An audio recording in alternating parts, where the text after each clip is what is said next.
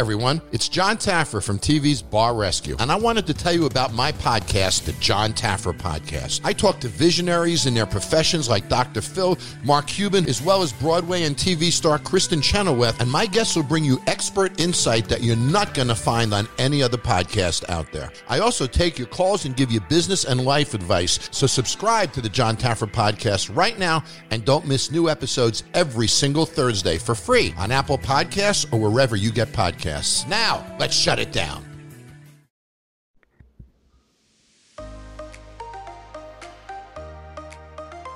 Welcome to the Girl on Top Shallon XO podcast. I'm your host, Shallon Lester, and you might know me from my YouTube channel where I analyze celeb relationships and scandals for the lessons we can take into our own lives. But here on the podcast, I answer the best questions you submitted over the past week. And today, we're going to be talking about booty calls, multiple marriages, and playing hard to get. Please rate and review this podcast if you get a chance, and be sure to connect with me on Instagram at ShallonXO and follow me on YouTube for four new videos a week.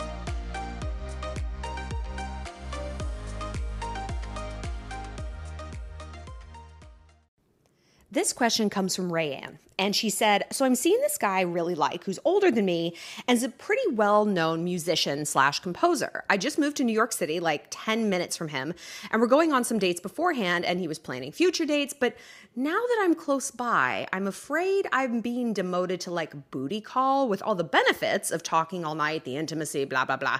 So what can I do to flip the script so he sees me as someone a little bit more serious than that?" This is a really good question and I feel like I get a lot of, you know, messages from you guys that have this ripple, this undercurrent of nihilism, helplessness, fatalistic. It's like, I don't know, I'm just falling into this category. I don't know. How did it happen? It comes down to one simple truth what we permit, we promote. No one becomes a booty call by accident or without their permission. We aren't just like pulled by magnetic force into an Uber at 11:30 p.m. on a Thursday. We make conscious decisions, right? So we can't act like this is all up to him or all up to like, you know, just fate or something like that. It's not. It's very much up to you as well. If you don't want to be a booty call, don't be. If he stops making dates, you stop answering his text messages. If he wants to act like a fuckboy, he's going to get called out like a fuckboy. And if he balks and tries to make you feel like, oh, because he's older and more important than you, like you should lower your standards and you should just be lucky to stand in the light of his like penis, you walk away. You call that bluff because that's what like dating kind of is. It's a series of bluffs. Like, I'm gonna say that this is what I require, and hopefully you meet it. And if not, fuck. Like, then I'm gonna have to decide, like, do I walk away or do I just like, well, all right, I guess I'll be a booty call? And too many of the time, like too much of the time, girls do the latter. They're like, well, you're right. I, I guess I don't need a date. And it's so funny how we describe that shrinkage, you know, that capitulation. Netflix and chill, mini dates, hang sesh. Are you kidding me? No. Call it, call a spade a spade. He's using me for sex. We use each other for sex. Okay, that's fine. That's fine if everyone is on the same page. Like, get it, girl. Be a slut. Do whatever you want. You're a red blooded American girl. Get after it. But if that's not what you want, don't dress up your own boundary rollback in some cutesy little pop culture name, right? Because all that's going to do is make you feel like you should like what's going on well, I mean, Netflix and chill, like this is like a thing. Like, why, why don't I like it? Because you want to be girlfriend and date. That's why. You don't be Netflix and chill. Not many of us do at the end of the day. Like, maybe for a little while, maybe for just like a little slice of our needs. But, you know, even when you just hook up with someone casually, of course you want more from them. It's it's a biological bonding phenomenon. This isn't your weakness. This isn't you're just so desperate and pathetic. The desperate and pathetic people are the ones who are lying to themselves about what they want, right? There is no patheticness about claiming your needs. This is what I need. If we put this into perspective in any other thing that we need in our life, we would have a completely different viewpoint. It's like, no, I need a full time job. Whoa, Kristen, you are like so desperate and pathetic. Like, no, I, I need a job because I have bills to pay and I want to get a bigger apartment. Wow, you just, you sound crazy right now. No one would say that. Gosh, I'm hungry. Wow, really, Hannah? You're hungry? Crazy. Why don't you just be a little bit more chill and just like not eat for three days? It would be insane to take that viewpoint. Why are we taking it with our emotional needs? Why are we taking it with our dating life? You want a boyfriend, have a boyfriend. And it just might be that this dude ain't it. You know, he might just be kind of a douchebag. But look, you're not a slave to his schedule or to his reputation. You set your standards, you set your boundaries, and the key is you do this before the situation arises. I mean, I can't turn down a booty call if I'm already like drunk out at a bar and waiting for a dude's text. Like, I am the most malleable, like, rubbery goo person on planet Earth. Like, okay, I'll go over there. But if I tell myself ahead of time, yo, I'm going home at 11 p.m., no matter what, I'm not making any plans. I'm taking that makeup off the second I walk through the door so that no one is coming over. I'm not shaving my legs. I'm much more likely to stick to it. Boundaries are almost impossible to set in the moment. If you think of like a battlefield and like a boundary or a fortress, they don't build it right after the battle starts. They build it ahead of time. They get everything in a row. They know what the fortress can do and what it can't do. They know what the boundaries are. They know what they're going to permit and they know what they're going to promote. And we as individuals, certainly in women living in the golden age of fuckboys, got to be doing the same thing.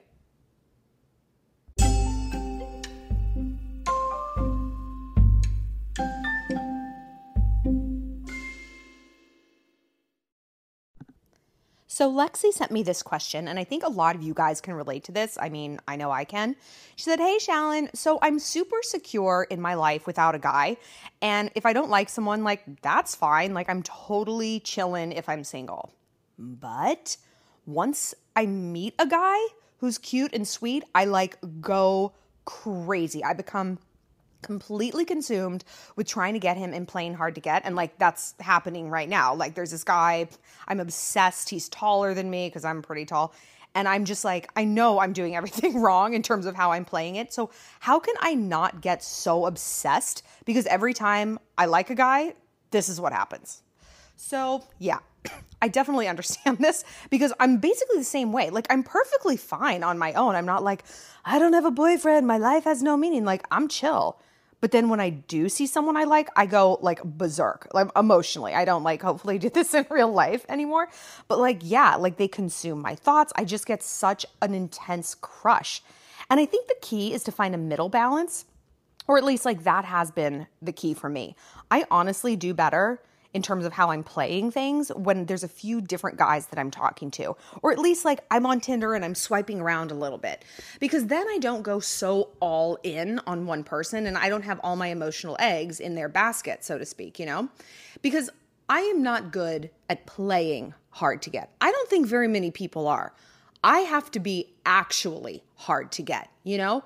I have to like have a lot of different guys on the line. And even if it's just someone that I'm exchanging a flirty DM with here and there, like that's enough to allow me to shift my focus in that moment where I'm having that really like a craving to talk to my primary dude and just know we're going to check our DMs. We're going to flirt over comments section. We're going to swipe uh, on Tinder. It's like if you have a craving for like a bad food or a cigarette or something, you just need something to distract you in that moment to get through it. And then you're like, all right, I can make a better decision now.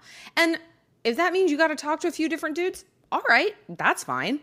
it gives me a little bit more neutrality and objectivity, which really is the key to being alluring. Because remember, also, guys should be trying to get us. Like, I think it was significant in her message when she's like, I'm trying to play hard to get, but to get him at the same time.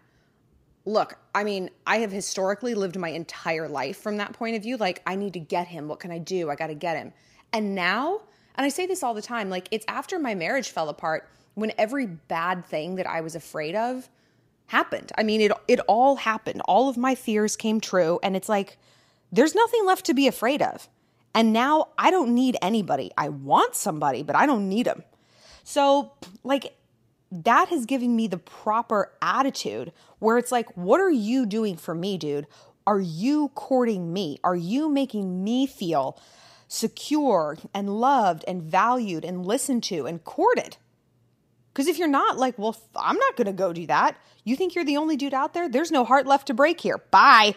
I know I sound probably like kind of weird and bitter, and I swear I'm not. Like, I swear sometimes a heartbreak can like put you in a different plane of consciousness, a plane where, like, honestly, guys have existed forever. Like, their attitude is usually going into things like, well, I like her, but I don't need her, you know, so I'm not to like shuck and jive and twist my life around. Like, she's got to, you know, bring something to the table for me. Well, baby, we're flipping the script. We're flipping it back to the way nature intended it. So definitely go into that attitude of like, he's the one coming after me. I am the bait. He is the fish. It's not our job to chase guys, to manipulate situations so that we can get their attention and make them like us, make them like us. If we find ourselves doing that, from my experience, that means they're just not into it. You know, I've never been like manipulating and going through all these motions and the machinations and had it work out. At least not in the long term. Like, yeah, like maybe we'll date for a little while, but it's like I always felt like I was like, had this like death grip on the situation. Like I couldn't ever just relax into something because on some level I knew that if I let go, if I loosened that grip, they'd fly away. And like that's not a healthy relationship. And I didn't I truly didn't know that until I, I got into my first healthy relationship and I was like, oh, oh, this is what everyone's talking about. It's not supposed to feel manic and terrible, you know, because it's not a healthy construct. So, back to how to like play the hard to get and distract yourself. Like I said, I don't play it, I have to be hard to get. And you know my theory interesting people have interests, right?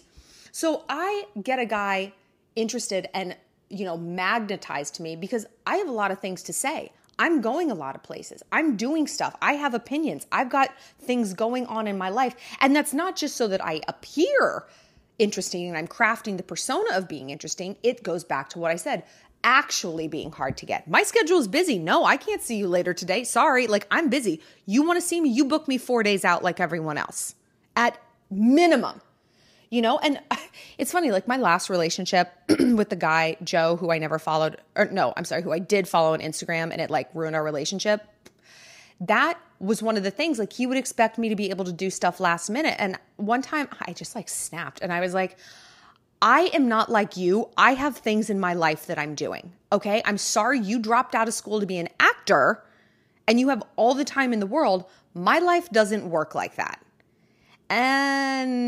and uh, to the surprise of no one, it's pretty hard to come back from statements like that. but like, but I, it was true, you know, it was true. And I'm like, it's disrespectful to my time and my schedule that you expect me to just drop everything when you snap your fingers and want to see you and fly out to LA or whatever it is. Like, no.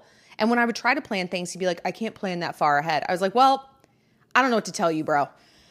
Anyway, we're getting off topic. So, one of the things you can do to keep yourself not just playing hard to get, but being hard to get is like do something physical. I and I say this all the time, like physical exercise, which I just realized I canceled my workout today. I, am such a hypocrite, but it's good because it really it helps you build endorphins, so you look at a situation from a more positive light, and it just kind of clears out that stagnancy in your brain because when the body stagnates, so does the mind. So don't stress too much about making him like you. And if you are, fill your life with things that make it impossible for you to sit and spiral because a girl on the go is a girl that guys want to be around.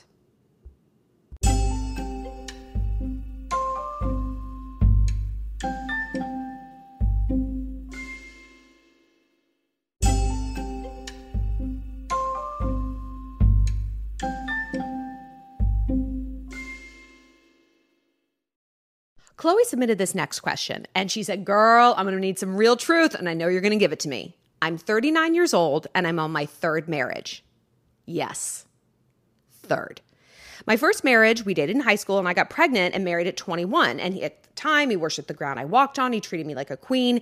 We had our son though, and I had severe postpartum depression, and that just really changed everything. Like he ended up leaving me, and I found out that he was cheating and eventually married his mistress. It just wrecked me Marriage number two, I met him really quickly and I thought he was the answer to my broken heart, but he ended up being verbally abusive and alcoholic, cheated on me. Ugh, we had a child, so I tried to stay around, but we divorced after six years. Now here's husband number three. When we met, I thought he was sent from heaven. He loved me, he loved my sons, and I thought I really had found the one. But almost three years later, I've learned that he's an alcoholic, a gambler, a porn addict, extremely verbally and emo- emotionally abusive, and of course, cheating. So, both husband number two and three I met online and literally dated and married them within three months. I know it was dumb, but I'm just giving you the facts. So now I can identify the issues of my husbands, but at the end of the day, it's not about them, it's about me. Why do I pick these men that abuse, reject, and cheat on me? Because I want to look in the mirror and take ownership because the common denominator is me. I should mention that having a dad who believed that a woman's sole purpose in life was to be seen and not heard, and that they're a commodity and not an individual with purpose and worth, kind of messed me up probably. So tell me what to do here. What's going on? Whew, girl, you've been through it. You've been through it. But I think you've done the hard part, which is acknowledging that, yeah, you are the common denominator here. And believe me, I talk to people all day long who have no interest in looking that in the face. And how, why would we? Who wants to be like, oh, actually, the problem is me? But I say this a lot like, we really do owe it to ourselves for our own personal growth to do an autopsy of our own behavior and see whether or not we're complicit in getting to this bad place. If something happens once, you don't know, maybe maybe we're not. If patterns are repeating, well, we're setting the pattern we're the common denominator, you know? So it's icky and terrible to look back and be like, eh, am I the architect of my own misfortune? But again, if you don't want to do that, that's fine. You're just going to keep repeating this. So don't come crying to me. so, what jumps out to me in her message is the common theme of being like a guy is going to save you and focusing on how he treats you, which, yes, of course, of course, we need to look at how a guy treats us. But we also need to look at our interpersonal connection with them. Are they just a getaway car out of our life, you know? What is a man actually going to save you from? I think getting married so young, like you're probably mad, consciously or not, that you didn't have a lot of time or freedom to figure out where you wanted to take your life and your career. You were a mom before most people were even like a legal adult or a college freshman. Like you you skipped some steps, you know? And when that happens, we're always going to feel dependent on a guy because he's our everything. We don't have anything else of our own. We never developed it. And honestly, family like doesn't count I, I know how that sounds because it's like, I'm a mom and my son is my world. Well, I mean, yes, yes, love wise, of course, but he can't be your whole world. It's not healthy for a child. You, you can't be a helicopter parent. And it's not healthy for us to have nothing else but other people that we're relying on. Nothing that belongs to us and us alone that no one can take away from us that is independent of like, a child coming home in a bad mood or going away to college and not wanting to talk to us or like a husband leaving us. We have to have our own thing going on. That's not the only thing we were put on this earth to do is to be moms. And it's it I don't know, it always struck me as strange when girls like I was born to be a mom. I'm like, "Really?" Maybe I'm just like too far on the other side of the spectrum, but like I was born to achieve. And my definition of achievement changes.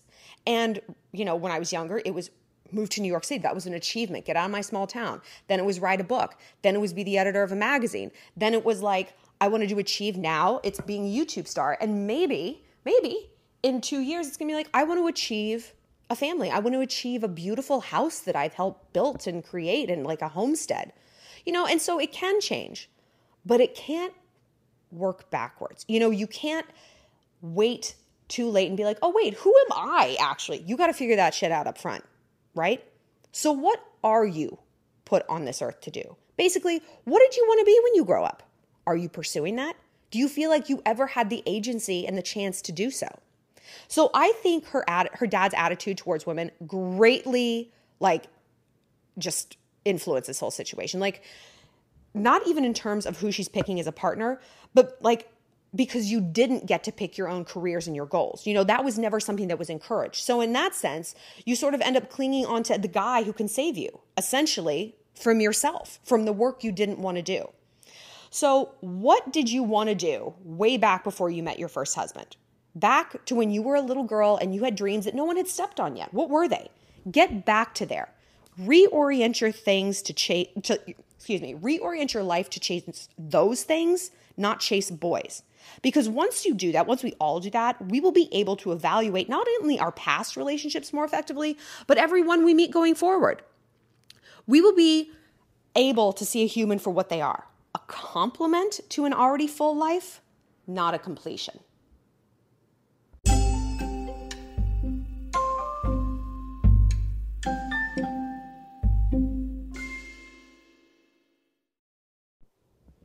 All right, Shayna submitted this question. I think you guys can kind of identify with this situation on some level at some point. Here we go. So she said, When I was 16, I became intimate with a guy I went to school with. We spent the summer before his senior year fooling around, AKA, he would come into my house with a joint, we'd chat, we'd smoke it, I give him a blowjob, he'd go home. He didn't talk to me at school, yet we remained involved on and off for a few years. Come 2016, we're together again to chat and smoke after work. During this time, I confronted him on how he made me feel, and I admitted that after some time, it was less about his taking advantage of me and more about my need for power in sexual situations. We went through phases of anger, guilt, all of it, you name it. The one time I thought it would amount to more, he ended up leaving my house after a blowjob, and it brought me to, to like being 16 again, you know? With that being said, we grew apart and I forgot about him. Eventually, recently, he reached out. His dad died a year ago and he's been sober for three years. He has to hang out, but my busy work schedule didn't have room for it. But I was free last night and he came to my apartment. Nothing sexual happened, but it felt like putting on an old pair of slippers, being with him again. Now, I guess my question is what is going on? At this point, I've seen almost every single one of your videos. And if it didn't work then, it probably won't work now. I get that. But of course, I want to believe that this is finally the moment where everything comes together. So, some real talk on this guy. This is not your Prince Charming. Putting on an old pair of slippers is not how a relationship should feel. Slippers? You deserve YSL strappy nude sandals. You deserve Manolos. I kept waiting for the point in this message when you were going to tell me about how this amazing relationship developed and he was so interesting or like he made your life better, how he energized you, you learned things from him, literally anything, anything positive. But the profile I got is someone who's a user and a loser, basically. And he's reaching out because he needs an emotional crutch because probably everyone else in his life realizes that too. And like, I don't think it's a coincidence that he's reaching out after his dad died. What does your parent remind you of? Childhood. So you're going to go back to someone who was there during childhood when she was 16. Probably a great time in his life when he was 17, 18, getting his dick sucked. All he had to do was get a girl a little bit high on some weed in the basement. I'd want to go back there too. That was probably a great time. Now, people probably don't have a lot of tolerance for his kind of behavior. Hence why he probably got sober. He hit some sort of rock bottom. You know, he did. And he probably lost everyone in his life. So here he comes, slithering on back. Consciously or not, he will use you as like a crutch and that stable old faithful from high school who would give and give and give and never really require anything in return. That is not a compliment. The biggest red flag is that this guy didn't talk to you when you were at school. That is how people treat prostitutes. And I hear this more often than I should. Oh, we hook up, but he won't speak to me. He'll Snapchat me. We have a streak, but he doesn't talk to me at school. That's how people treat whores. I'll fuck her, but I won't look her in the eye. I won't kiss her. I won't speak to her in public because she's disgusting. I'm embarrassed of being aligned with her. I don't want people to know that we have something going on. Is that really where we're at in terms of self esteem, ladies? Really? I'm not saying he's got to write your name in the sky, but he won't speak to you in public, but he will let you put your mouth on his genitals and ejaculate into that mouth. I'm calling it real talk right now. Does that sound vulgar? It is vulgar. And we need to walk in the light of the truth on how these people view us, what role we play in their lives. Do they view us as human people with love and empathy and feelings? No, no. They view us as a receptacle, as the means to an end for their needs, for their penis, for whatever, for their ego. Whatever is flaccid and deficient, they need us to pump it up, whether that's a body part or the ego. And we're like, okay, maybe it'll work out. Girl, maybe not. And like, why do we want things to work out with people like this? Can you imagine? I want you to like imagine telling that story at your wedding. Imagine your sister giving a toast at your wedding, being like, so Connor used to come over and I mean we weren't allowed to talk to him and so like Caitlin would suck his dick and then he'd leave, right? And so like he would never like speak to her at school. But here we are and they're married. I don't want that speech at my wedding. I don't want that speech at my funeral. I don't want anyone to describe my life in those terms ever. Not only because it's humiliating, because it's unrealistic. That's not how this trajectory ever goes. So, of course, this is like bringing up some turbulent emotions, right? How could it not? This is taking her back to like the worst possible time in her life, whether she realizes it or not. This, when she was 16, this was not a time of power, of love, of validation. This was a time of humiliation and degradation. And we might not have consciously latched onto it and like looked that in the face, but your body and your mind keeps a memory. Whether or not we choose to look at it, it keeps it keeps a log. It's like bad eating. I might not want to write down those four slices of Papa John's in my eating log, but my body remembers right? And it's the consequences are at work. So the reason she's feeling turbulent, you know, it's like, look, girl, you were engaged in this conflict of self worth, telling you what you deserve, but your behavior was allowing something different, you know? So even if you want a relationship to feel like old slippers, that's not what this dynamic is. This was not a comfortable dynamic. Unhealthy behaviors can very often feel familiar, you know, but we as adults have to make healthier choices. You're not 16 anymore. You've grown, you've evolved, you've raised your standards for people who are going to be in your life, right? Of course. So part of me thinks that like you want to make this work to justify how awful your 16 year old self felt about yourself, you know, all the misery you went through. Because then it all adds up to something, right?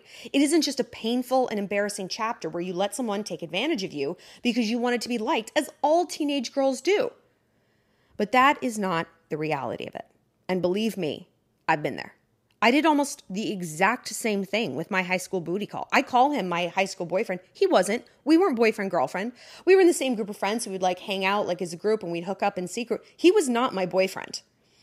But we got back together, if you can even call it that, when I was like 25, and it was a disastrous chapter in my life.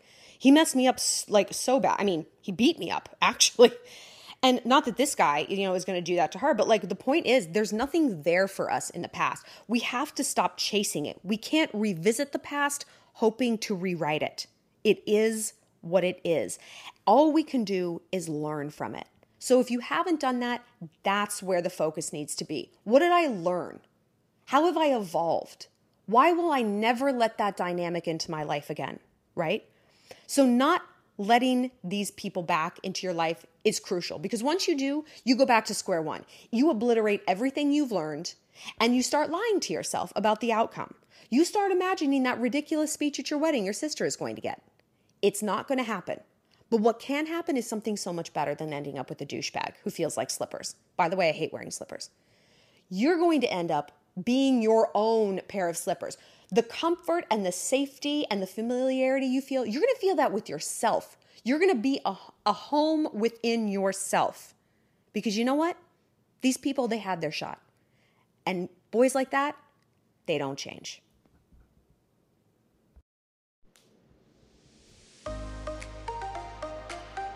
Thanks for listening to the Girl on Top Shallon XO podcast. I'm your host, Shallon Lester. And like I said, connect with me on Instagram at Shallon where I let you guys vote on the next topic of my YouTube videos. And be sure to head over to YouTube, click like, and subscribe for four new celeb psychology videos a week. Stay savage, ladies.